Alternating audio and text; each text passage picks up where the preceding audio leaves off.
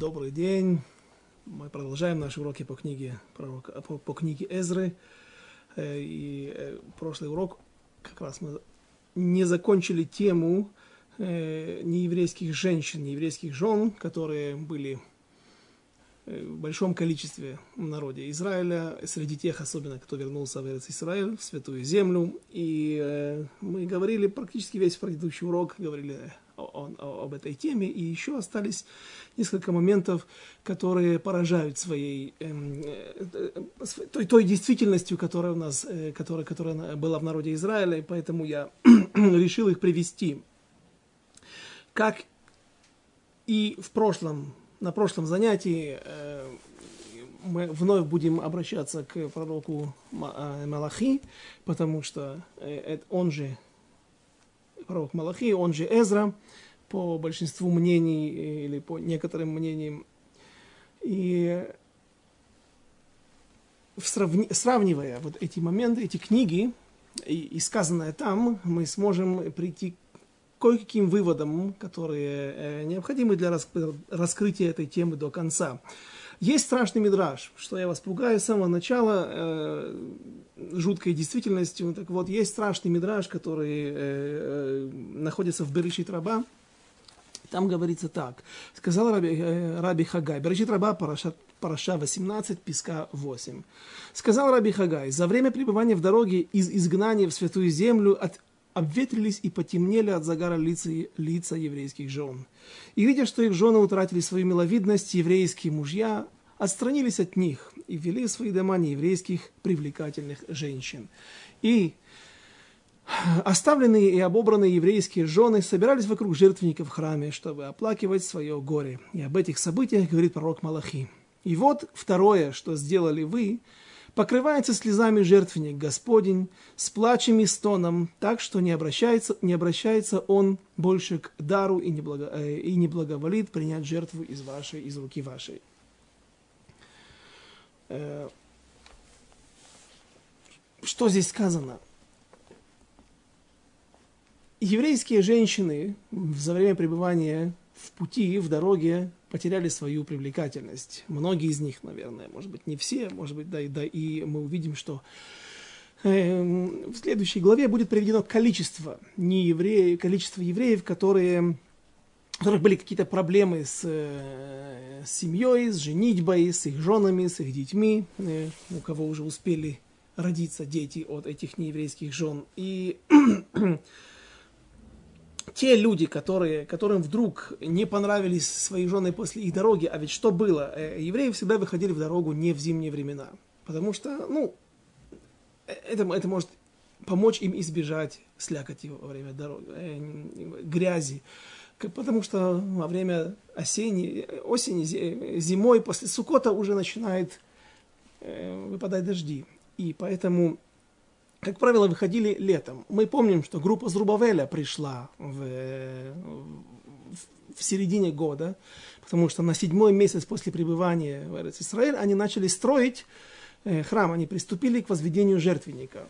И это было где-то в районе Рошана, Тишрей, Хишван. Э, можно проверить это во время наших первых уроков, э, где мы об этом говорили. Говорится об этом во второй, третьей главе.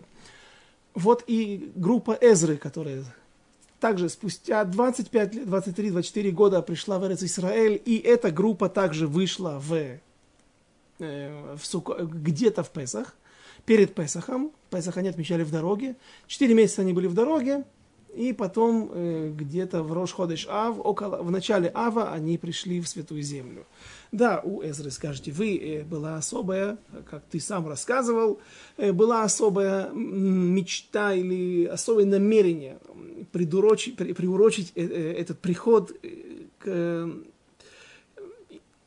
9, что у нас 9 ава? 9 ава произошло масса, масса, масса, масса несчастья у народа Израиля. Два храма были разрушены, различные гонения, грех, грех разведчиков, но Эзра хотел своим приходом перевернуть этот день, перевернуть это, этот месяц и чтобы, может быть, он стал месяцем радости как раз.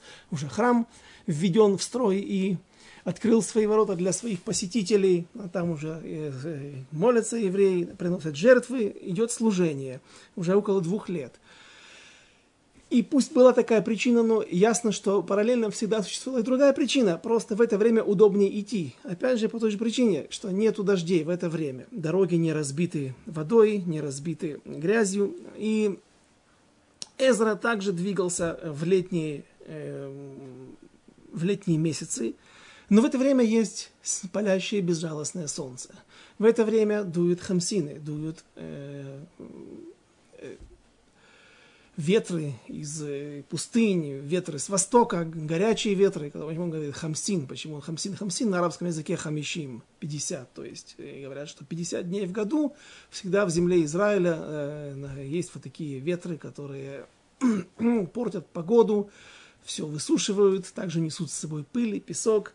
И наверняка и Эзра не, не был исключением, и его небольшая группа, его караван также столкнулся с этой проблемой. И вот женщины эти э, во время такого натиска природы, натиска погоды или непогоды, если можно назвать это так погодой, такую погоду, э, они, кожа их, кожа на их лицах, да, руки также, все это загрубело, все это при, почернело, приняло загар, и, ветрились лица, и женщины потеряли свою миловидность. И как евреи поступают, а как они могут так делать? Из-за того, что его, женщин, его жена потеряла привлекательность, теперь он идет и берет новую жену, другую жену, да еще и не еврейскую. И вот Эзра находится в состоянии траура, он находится в состоянии авелута, э, как, то есть человек может быть в таком состоянии только когда он теряет своих близких или еще в каких-то особых ситуациях. И вдруг он ведет себя в, со, э, в соответствии с э, теми законами, которые положены во время того, когда человек находится в состоянии траура. И мы еще немного мы вернемся к этому моменту и будем обсуждать его немножко. А почему, что ему это позволяло, зачем это он сделал.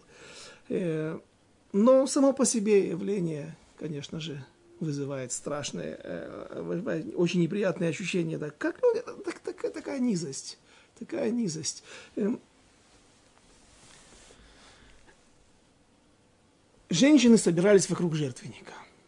И есть много, есть много высказываний наших мудрецов в Талмуде, в Мидрашах, где говорится о том, что жертвенник всегда связан как-то с неверностью супружеской. Э, жертвенник связан с, эм, с тем, что с, с, с, с оплакиванием своей, своего одиночества. Э, говорится, что когда женщина, разв... когда мужчина разводит свою первую жену,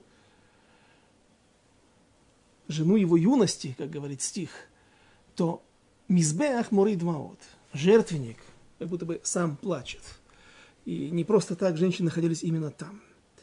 Но здесь есть еще интересные слова. Интересные слова, на которые нам нужно обратить внимание – Эзра все время повторяет, упоминает одежду. Одежда у нас может быть в, выражаться несколькими словами. Лвуш. Э, лвуш – это одеяние, но слово это расшифровывается так, э, как будто бы это аббревиатура, не аббревиатура, а гибрид из двух слов. Лобуша – человек, который одет в одежду, который облачен в лвуш – ему не очень стыдно или вообще не стыдно а, ходить по улицам и показываться на, на людях.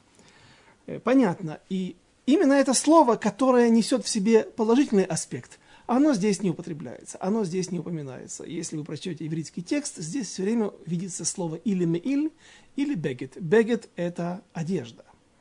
Так вот, чем же отличается, спросите вы, чем же отличается одежда, э, или смысл слова бегет, ивритский, а, лошнакойдыш, да, святого языка, или же меиль. Лобуша мы сказали, это лвуш. А что значит бегет? Что значит меиль? Так вот, Эзра говорит в Эзра, Ибн Эзра, или Эвен Эзра, как его также называют – говорит на, одно, на один из стих в Торе, когда говорится, там вообще идет речь не об измене. Там идет речь о том, когда человек злоупотребляет своими полномочиями. Э, в книге Вайкра, 5 глава, 15 стих, там есть такой стих. Еще раз подчеркиваю, он не имеет никакого отношения к эм, измене. Или... Но здесь говорится о меиль меилай. Что это значит? Что значит эти слова? Если кто провинится проступком, так они переводят. Он не, этот перевод не совсем передает всего смысла, который нам нужен или который и поясняют комментаторы, но мы это сейчас и сделаем. Приведем этих комментаторов, которые поясняют стих. Если кто провинится проступком по ошибке против святынь Господних, то есть Коин, например, взявший э, жертвоприношения, какие ему не полагались, пусть принесет в повинную Господу из мелкого скота овна без порока, по, э, по твоей оценке в серебряных шекелях по шекелю священному в жертву повинности. И говорит, поясняет а Ибн Эзра этот стих, что меил, меила не просто так э, Иными словами, вот это вот злоупотребление служебным положением или злоупотребление какими-то э, льготами, которые тебе даны, или свои, своим положением, своим статусом, э, не просто так имеет в корень маала, э, лимоль, лимоль ламед мем айн, с буквой айн, потому что это тот же корень, что и слово меиль. Меиль это облачение или просто пальто. Сегодня в современном иврите его так говорят. Почему? Потому что человек, которому дали какую-то должность, человек, которого назначили на какую-то важную должность, и он теперь занимает ее и пользуется какими-то полномочиями. И вот он пользуется не только всеми полномочиями достойно, а теперь и как, ну, классический пример из нашей советской действительности, когда люди использовали э, водителя и э, личный авто, автотранспорт, который ему дали на работе. Как личные ездили за покупками или даже, даже сами не ездили, а посылали того своего водителя для того, чтобы он совершал ему покупки для, э, конечно же, для субботы. Но, э, но это все равно делать нельзя. Это делать нельзя. И э, Меиль, он и показывает одеяние, когда находится сверху на нас, э, оно скрывает, скрывает что? Не только лишний вес в фигуре, а скрывает, э, если говорить иносказательно, скрывает нашу внутреннюю, наш внутренний мир, то, на что мы действительно похожи. Тем, то, то, кем мы являемся в действительности. И Меиль, он обманчив. Одежда это, одеяние, это уже не лвуш, а вот именно э, пальто или бегет.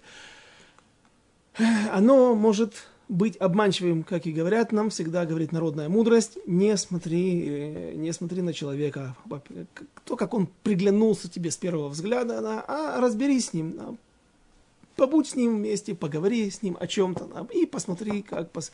Стайпер, например, говорил, если ты хочешь выбрать себе хорошего бахура, хорошего жениха для своей дочери, то на что нужно смотреть, как, ну, есть, и, конечно, есть масса параметров, масса вещей, но он говорит, что, Стайпер говорил, что нужно смотреть на, на, на, на Шмунайсера, как человек молится молитву Амида. Там уже много вещей проявляются, проясняются, как человек быстро, как спускает воду где-то э, из крана, да, или же он молится размеренно, как, как положено, э, ну и многие другие вещи, которые можно то есть уже, уже даже этот маленький момент, он может показать человеку, э, нам со стороны, э, рассказать о том человеке, что же действительно скрывается под его одеждой, под его меилем. А вот бегет, бегет, как оказывается, тоже имеет, э, ну, как все существительные, которые являются глагольными, в иврите все существительные происходят от глаголов, так как от, от какого глагола происходит одежда, бегет? От слова бгида, страшно. Бегида – это измена, преступление. Бегет и ливгод. И вновь все, все, теперь все ясно, теперь все уже, все точки подставлены над «и». Также и вследом за Ибн Эзры идет и Рав Шимшон Рефоль Гирш, Гирш в своем комментарии на Тору, он объясняет таким же образом вот эту обманчивость одежды, обманчивость меиля или бегеда, и поэтому здесь у нас, а я сделал эту подборку, здесь у нас постоянно упоминается слово бегет и меиль, но не здесь, в книге Эзры упоминается например, во втором стихе, так, бы, так как брали они дочерей их в жены для себя и для сынов своих, и смешались семя священное с народами других земель. И рука главных и старших была первой в этом беззаконии. И вот прочитали слова. А сами по себе страшные, но ничего нам не говорящие по поводу э, ивритских глаголов или ивритских существительных. А если мы посмотрим на, на иврит, то, говорит, то здесь сказано «веазганим», то есть начальники и лидеры, айта, яд сганим, айта бема аль газева решена. Мазе бема аль газе вот в этом злоупотреблении или в этом зле, которое они сделали. И также дальше будет сказано, что Эзра будет рвать на себе богадим, будет раздор, у него будет разорван Меиль. Так вот, если мы возьмем и посмотрим параллельное место в книге Мелахим, мы уже знаем, что оно параллельное. Для нас оно стало параллельным, потому что оно говорит об одной и той же теме. И вот, что там говорил, говорится. Стих 1, 11 глава, э, стих, простите, глава 2, э, только в одной второй главе стих 11, 14 и 16, отдельно каждый. Давайте посмотрим. «Изменила Иудея, и гнусность творится в Израиле, в Иерусалиме, ибо осквернил Иуда святость Господню, которую он любил, сочетался с дочерью Бога чужого. Изменила Иудея, Богда Иуда, то есть тот же глагол. 14 стих, 2 глава. «И вы говорите, за что? За то, что Господь был свидетелем между тобой и женой твоей, юности твоей, которую, которой изменил ты. Ашер ата багадта, если читать на иврите тот же глагол а она подруга твоя и жена, с которой заключил ты союз. и еще один пример, 16 стих в той же главе.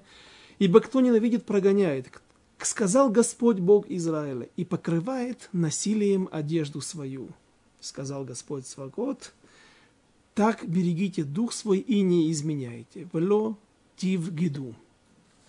Все те же слова.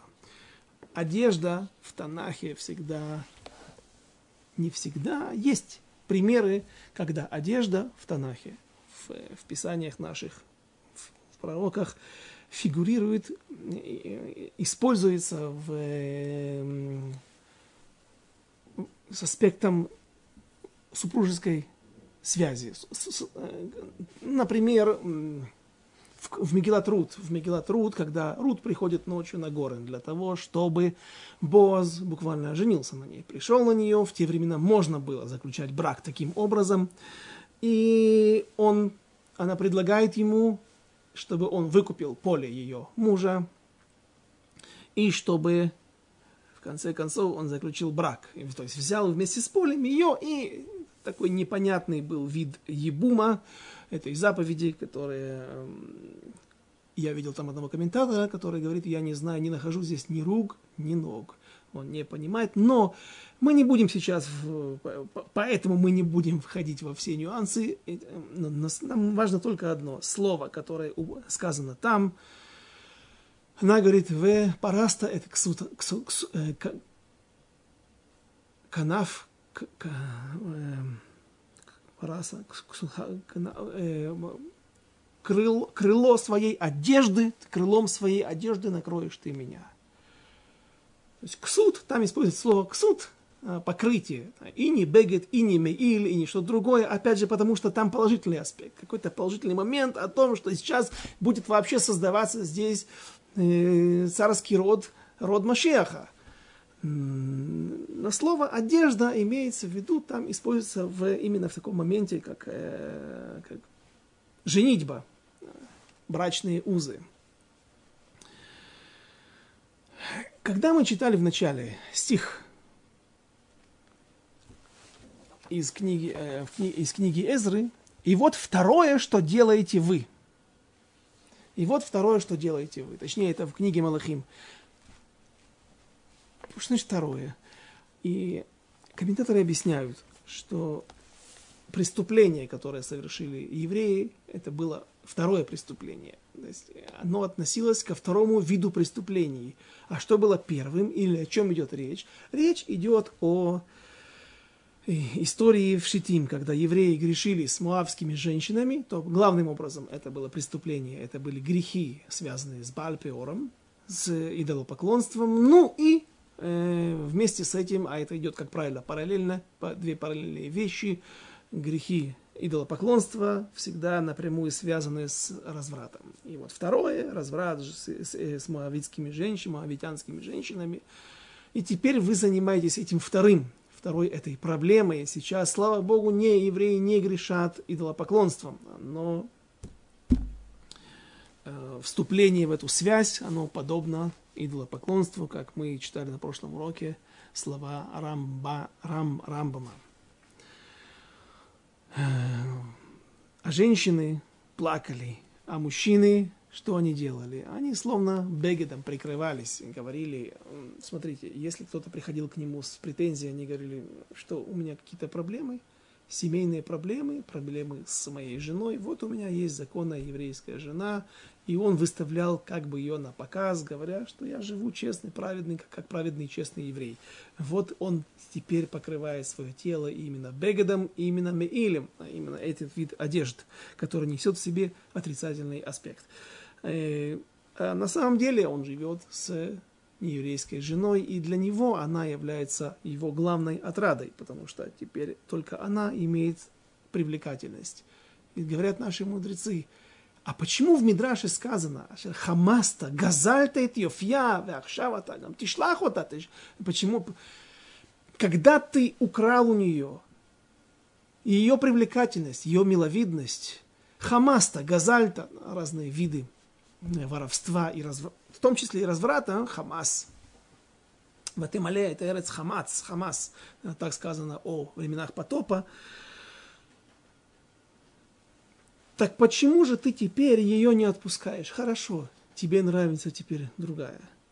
Ну, возьми, разведи тогда свою первую жену. Ты не даешь ей гет. Ты не позволяешь ей, нормальной своей еврейской жене, э, идти попытать счастье в новом браке. Так ты, ты, ты вдвойне страшен в своих поступках, если ты так себя ведешь. А почему сказано «ата хамаста, ата газальта»? Почему говорится, что, а почему Мидраш упрекает этих мужчин, что именно они обобрали своих жен, украли их привлекательность, их миловидность. Нам сказали идти в святую землю. Мы собрались. Мы пошли на непростой, не, на непростой поступок. Нам нужно было продать свою недвижимость, там, э, может быть, даже и с какими-то потерями, как правило, это происходит. Уйти в, тяжелый, в тяжелый поход – вернуться, вернуться в землю своих отцов, но прийти для нас сегодня чужую землю, это все непросто. А кто знает, есть ли там инфраструктура, а кто знает, сможем ли мы там кормиться, сможем ли мы там построить свои дела, если, э, э, а, асаким, какие-то малые бизнесы, если они у нас были. И вот мы, бросив многое, отказавшись от многого, пошли только ради Всевышнего, только ради того, чтобы прийти в Святую Землю по приказу Эзры, по приказу, по кличу наших лидеров, по, при, по, по, по призыву наших пророков. Почему вы нас упрекаете? А вы меня обвиняете, что моя жена, э, и что я обокрал ее, я обобрал у нее, говорят, ну, да. И вот посмотрите, интересный момент. Этот момент я слышал от Равры Фоль Эрбаха, который объясняет, что есть а, а, Гмара, в, в трактате Ктубот, в которой говорится, что если мужчина хочет, муж, еврейский муж, хочет оставить изгнание, оставить страны диаспоры, неважно какую страну, в какой он живет, и приехать подняться в святую землю. А жена говорит, не хочу. У нее есть на это свои причины. Что он имеет право сделать, имеет право ее развести без ктубы. То есть она теряет то денежную компенсацию, которая ей положена в случае, кто бы, если сегодня ситуация несколько иная, женщина настолько самостоятельная, что многие женщины, особенно если это семья Аврехов, они их содержат и кормят сегодня. Но в те времена женщина, наоборот, она практически не могла себя содержать самостоятельно. Ее основная задача была делать, готовить, э, готовить еду дома, рожать, э, э, прячь пряжу, готовить ухаживать, воспитывать своих детей. И муж, на нем лежала эта задача и э, э, обязанность кормить и содержать свою жену. Соответственно, Ктуба решала, имела очень принципиальный момент, имела, несла в себе некую гарантию жене, о том, э, материальную гарантию, в том числе того, что она сможет, даже если в случае, если, не, если что-то не заладится и не пойдет, и они, она будет вынуждена развестись со своим мужем, или муж ее разведет, она, у нее есть какая-то возможность просуществовать какое-то время, пока она или найдет пути для своего обеспечения, для своего содержания, или выйдет замуж вторично. Так вот, женщина такая, которая не хочет подниматься в святую землю из стран диаспоры, из-за за границы, она, и муж имеет право не выплатить ей все компенсации, которые ей полагаются по ктубе. Что получается? Что даже если кто-то и не хотел, то у нее, у этих многих женщин, не было особой, особого выбора. Они были вынуждены повиноваться приказу своего мужа и пойти за ним. Или же остаться без, и без мужа, и без семьи, и без ктубы. Точнее, без э, компенсаций, которые, денежных выплат, которые положены ей по ктубе. Так что получается? Вы, мужчины, вы вынудили женщин, вы вынудили, вынудили своих жен отправиться в это путешествие. И получается, что есть в этом некая, некая ваша вина, в том числе. Она могла бы остаться там, остаться со своей привлекательностью и красотой. Но вы отобрали у нее. То есть есть в этом ваша рука также, приложились к этому. А теперь, когда она потеряла свою привлекательность, вдруг она тебе стала неинтересна, вдруг ты позволяешь себе сделать такое, о чем уже мы здесь говорим почти целых полчаса, это просто ужасно. И поэтому Эзра разрывает на себе одежды, он плачет, он собирает к себе своих ну, лучших евреев, которые были тогда в, в Иерусалиме. Давайте прочтем это, стих 3. «И когда услыхал я об этом, то разорвал одежду свою и верхнее платье, и рвал волосы с головы и из бороды своей, и сидел я ошеломленный». Спрашивают комментаторы, а на каком основании Эзра так поступает? Ну, э, когда был разрушен храм, конечно же, такое мы можем понять. Тогда нужно разрывать на себе, рвать на себе одежды в знак траура, в знак авилута, рвать волосы. Комментаторы э, э, разбираются в книге Иов, где там Иов описывает то, что он рвал на себе волосы, Спрашивают комментаторы, на каком основании? Плохо тебе, тебе больно, у тебя есть какие-то кожные заболевания. Помните, там, как он брал, сказано, брал черепок и соскребал а, а, кожу, которая деградирует, которая а, отмерла буквально от того, что там ее испещрили или какие-то черви, какие-то болезни. Хватало ему несчастья, этому Иову. При этом, говорят комментаторы, не имеешь права, не имеешь права. Только когда ты находишься в настоящем трауре, только тогда можно рвать на себе волосы и рвать одежду. И говорят они, нет, он надрывал волосы, он рвал половинки. До такой степени этот закон важен, что там нужно было это объяснить.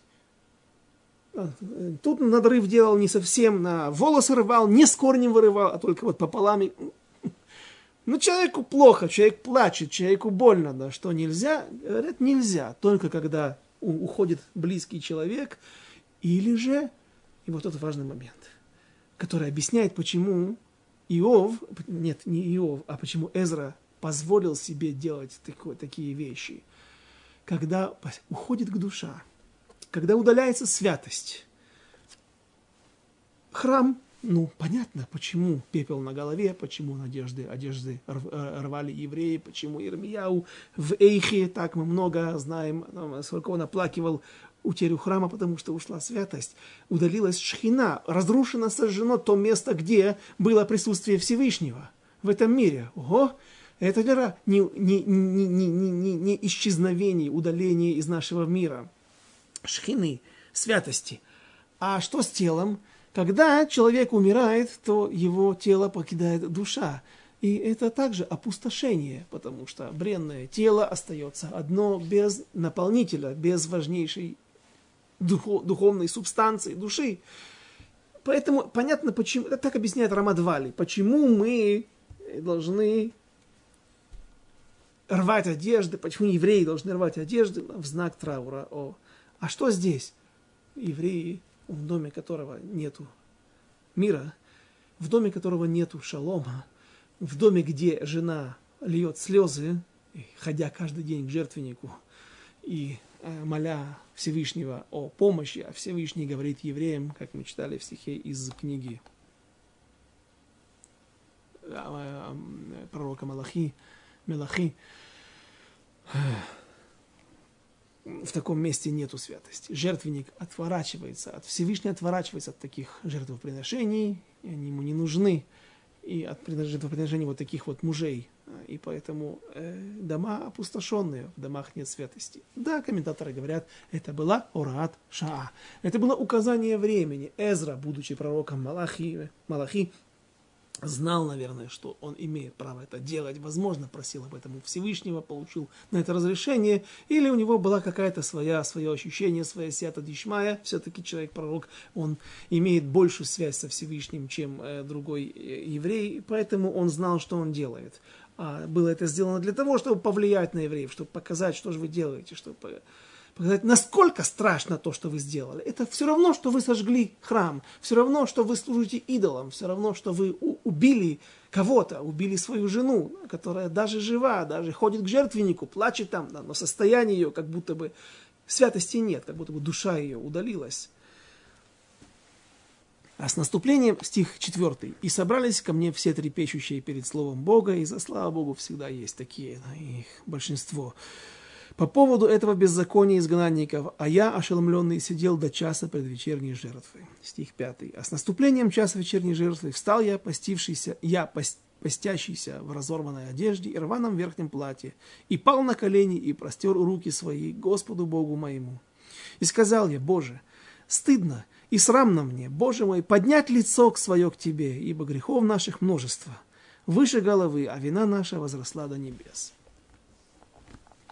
Говорят здесь комментаторы, что здесь важно э, вернуться в книгу Даниэля, который был в, в эпоху Вавилонской империи, и немножечко мы его встречаем по разным мнениям в виде Атаха, под именем Атаха уже при дворе Ахашвероша.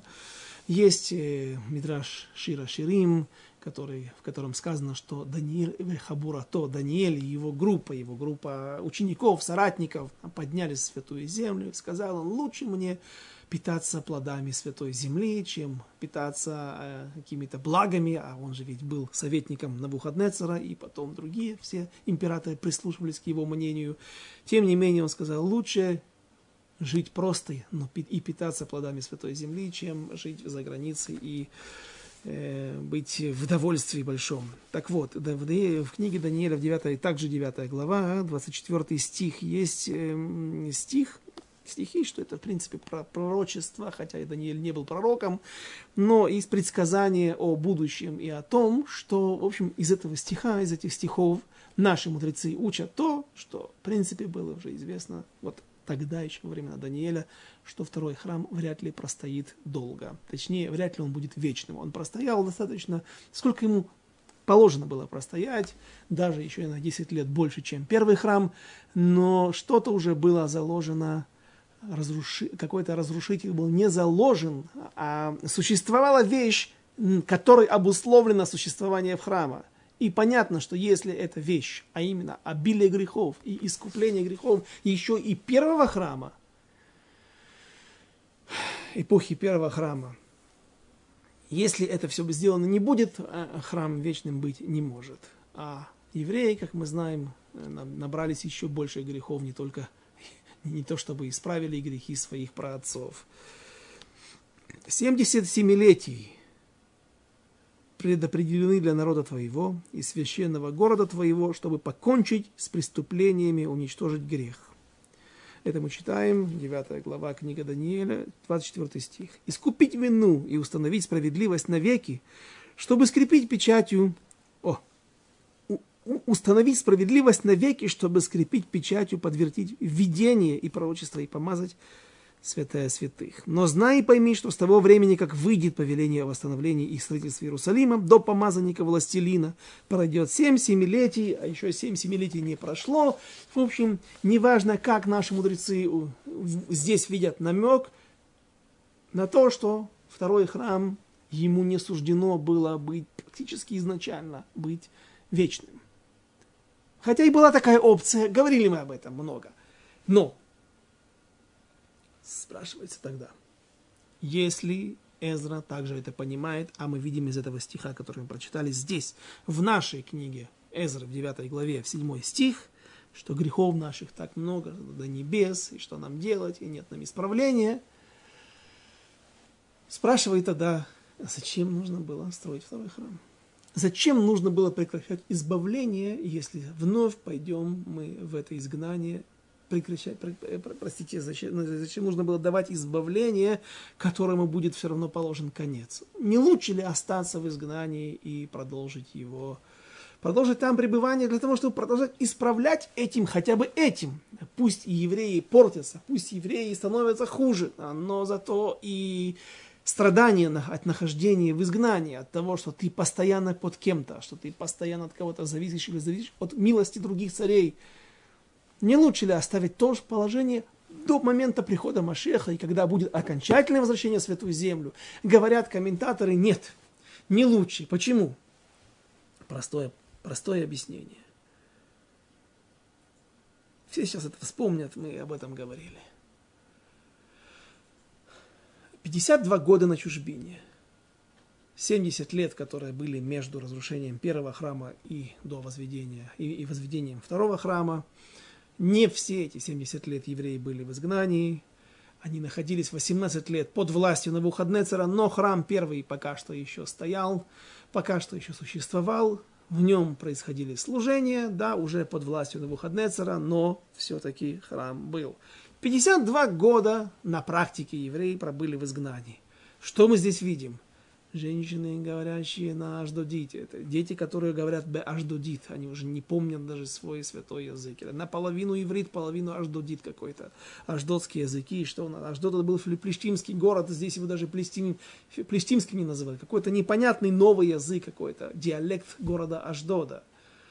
Евреи вот, э, собственно, тема, да, что происходит, на наша тема, что происходит на, на, уровне, на уровне супружеской связи какой-то кошмар. И это всего за 52 года. А если бы евреи еще немножечко остались там, еще 50 лет, а то и того меньше, было бы непросто. Не знаю, был, было бы, э, э, остались бы только те, кто привержен Торе, но это было бы меньшинство, меньшинство, большое меньшинство. Теперь же, что происходит? Всевышний приводит евреев в Святую Землю, и здесь Эзра создает два-три урока назад мы говорили подробно о Анчей Кнесет Агдула. Собрание э, э, э муж, мужей великого, знаменитый орган э, мужей великого собрания. И их постановления, они изменили всю нашу жизнь. И здесь, именно здесь, в Святой Земле, во времена второго храма, особенно в первый его период, пока был жив Эзра, пока был, жив, были живы те мудрецы, которые находились в этом, в, в этом среди, среди мужей великого собрания, в этом великом важном органе. А кто у нас был в Перке, вот говорится в самом начале, э, Шимон Ацадик был одним из последних мудрецов, который был, заседал среди мужей великого собрания. Так вот, здесь ковалось наше духовное оружие – да, духовное оружие, много их духовных оружий, устная Тора, Талмуд, но Эзра, его постановления, они изменили нашу жизнь. И теперь евреи, которые пусть говорят не только по Башдодит, пусть говорят на языках алиутов, теперь они все равно смогут молиться. Теперь есть правило, что даже если ты не понимаешь, что ты говоришь, но молитва твоя является молитвой. Даже теперь, когда ты не знаешь святого языка, но достаточно того, чтобы ты немножко поучился где-то в Ульпане, и ты смог в а, а, а, азами какими-то овладеть чтением святого языка, теперь ты уже можешь взять сидур и прочитать молитву. А вот если э, несколько сот лет евреи говорили на, на, на идиш, ну, там же правописание было все, на, на, как, как буквы были взяты, шрифт был взят, и, ивритский. Да, там буква Айн, буква Э, буква Камац, э, не Камац, буква Алев с Камацем внизу, это читалось как О. Были всякие изменения. Но старики потом, вдруг ты видел, которые приходили в Ульпан, да, и спокойно читали ивритские тексты, не понимая, что там написано, да, потому что... Э, то есть жизнь еврей, Эзра адаптировал многие вещи в нашей, многие аллахот, многие необходимые, насущные для нашей жизни, для сохранения идишка, это еврейской жизни, еврейского образа жизни, многие вещи он теперь адаптировал, и теперь к нашей простой жизни, к простому народу, и теперь, даже уйдя в изгнание, каждый еврей может открыть молитвенник и прочитать, что там сказано. Каждый еврей обязан молиться теперь три дня, в, э, три, три раза в день. Каждый еврей обязательно будет читать, слушать Тору, который, когда он будет ходить в синагогу, и, в общем, связь со Всевышним теперь не так просто прервать. И все это благодаря именно этому периоду пребывания в Святой Земле в эпоху второго храма. Наполнилась земля Хамасом, наполнилась земля э, Какие слова, что нам напоминает это? Я вновь смотрю на седьмой стих. На, со, временем, со, со времен наших отцов по сей день и в большой вине мы из-за прегрешения отданы были мы цари, священники нашего власть, цари других стран, меча, плена, грабежа и позора, как это ныне.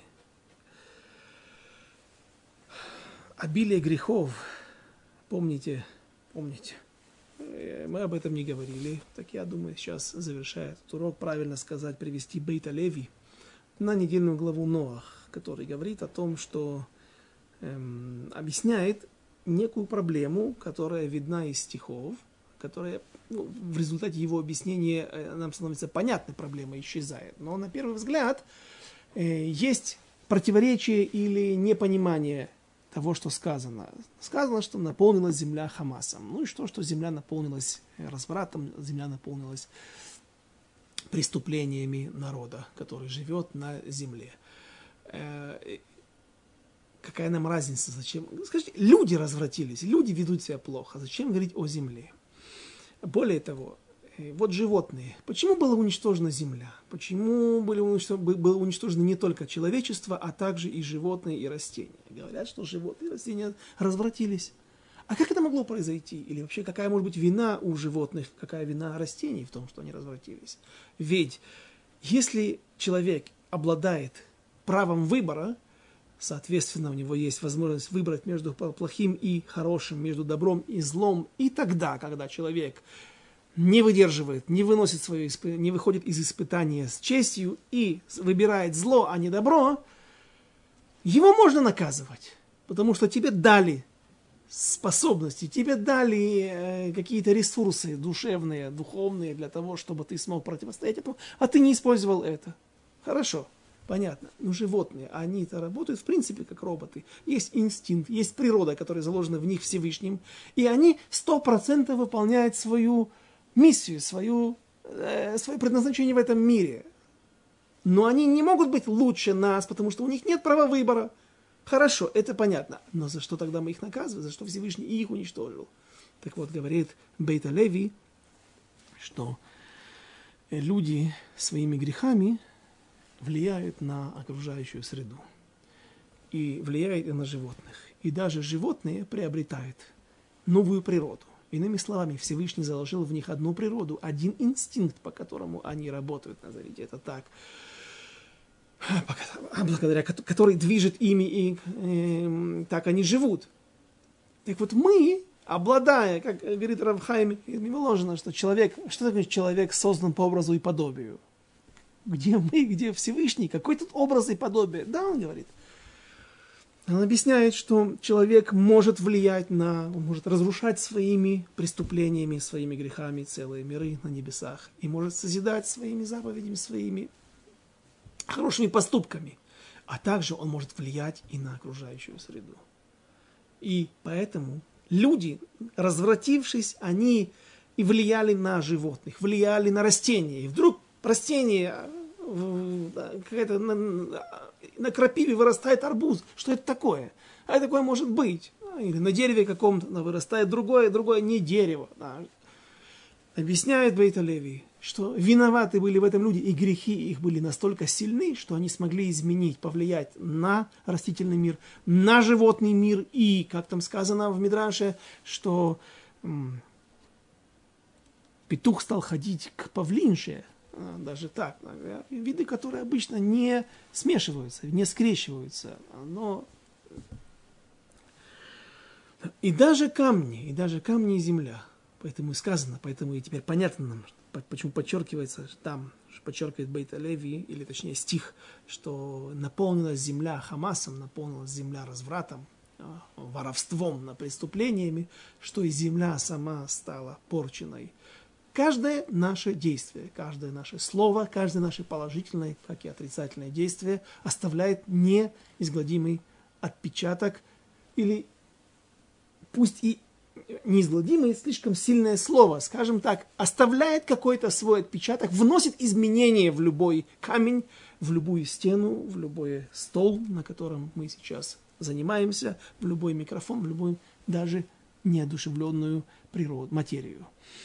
Да, мы сегодня не обладаем такой возможностью увидеть это изменение, но есть стих в Таилим, в Эвен Миакир, нет, нет, нет, у, у одного из пророков, Ехескеля, кажется, в Эвен Миакир Изак, кирпич начнет кричать из, камень начнет кричать из стены, да, Всевышний, когда поставит нас перед судом, когда евреи предстанут перед, каждый еврей предстает перед судом, он берет все, берет камни твоей стены, твоей, твоей, э, из стены твоего дома, и, и даже из него можно привести доказательства хороших или плохих поступков. Даже камень, в нем пусть и невидимый глазу, или даже не... Потому что у нас нет сегодня таких средств технических, чтобы определить это изменение, но это изменение произошло.